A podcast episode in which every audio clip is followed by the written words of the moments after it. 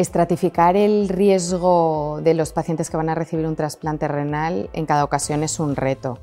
De manera que tenemos que tener en cuenta diferentes factores. Uno de los factores muy importantes es el riesgo de rechazo, lo que llamamos el riesgo inmunológico, si el paciente tiene un riesgo estándar o tiene un riesgo alto. Si tiene un alto riesgo de rechazo vamos a utilizar una inmunosupresión más potente y vamos a administrar inducción pues normalmente con timoglobulina.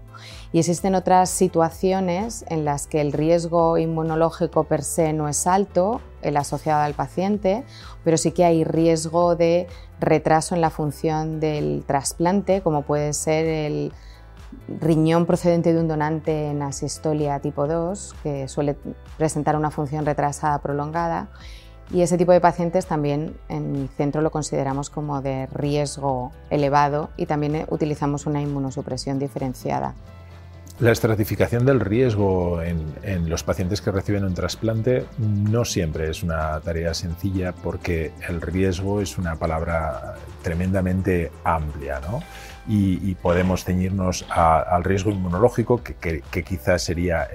probablemente el más fácil de definir sabiendo que incluso ahí tenemos a veces dificultades para establecer con claridad eh, segmentos de riesgo en los pacientes, pero existen muchos otros riesgos y probablemente hoy en día incluso más relevantes para nuestros resultados del trasplante, como son los riesgos eh, asociados a, los eventos adversos más frecuentes en el trasplante, especialmente las, infecciones, pero también eh, los riesgos quirúrgicos, los riesgos a largo plazo de, desarrollo de, de una reacción inmune de rechazo crónico frente al injerto. Y, eh, por supuesto, hay otras categorías de riesgos que muchas veces ni siquiera tenemos en cuenta, como puede ser eh, los riesgos de, no adherencia o de no adecuada adherencia al régimen terapéutico que, que imponemos a nuestros pacientes, o más bien que recomendamos a nuestros pacientes.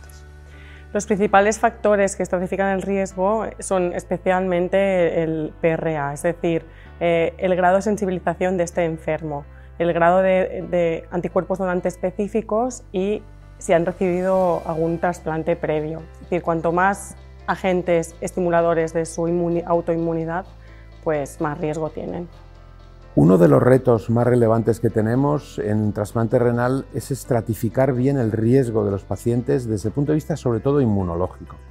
Por eso el uso de timoglobulina se debe adaptar mucho a esa estratificación y ahí tenemos trabajo por hacer, aunque llevamos décadas intentando hacerlo, sigue siendo un poco subjetivo y lo que fundamentalmente utilizamos desde hace muchos años es la tasa de anticuerpos preformados que tiene el paciente, los antecedentes de un trasplante previo y si ese trasplante previo se ha perdido por un rechazo agudo. Esos son los pacientes que consideramos de alto riesgo. Pero sin duda necesitamos biomarcadores que, nos permitan estratificarlos con más fiabilidad, con más evidencia y con más solidez. Hoy, en el contexto del, del 52 Congreso de la Sociedad Española de Nefrología, hemos celebrado un simposio centrado en el tratamiento con timoglobulina y la evidencia, la literatura al respecto y cómo podemos utilizar las dosis adecuadas en el paciente adecuado. Una de las conclusiones claras que tenemos es que necesitamos biomarcadores y herramientas mejores para estratificar el riesgo inmunológico de los pacientes.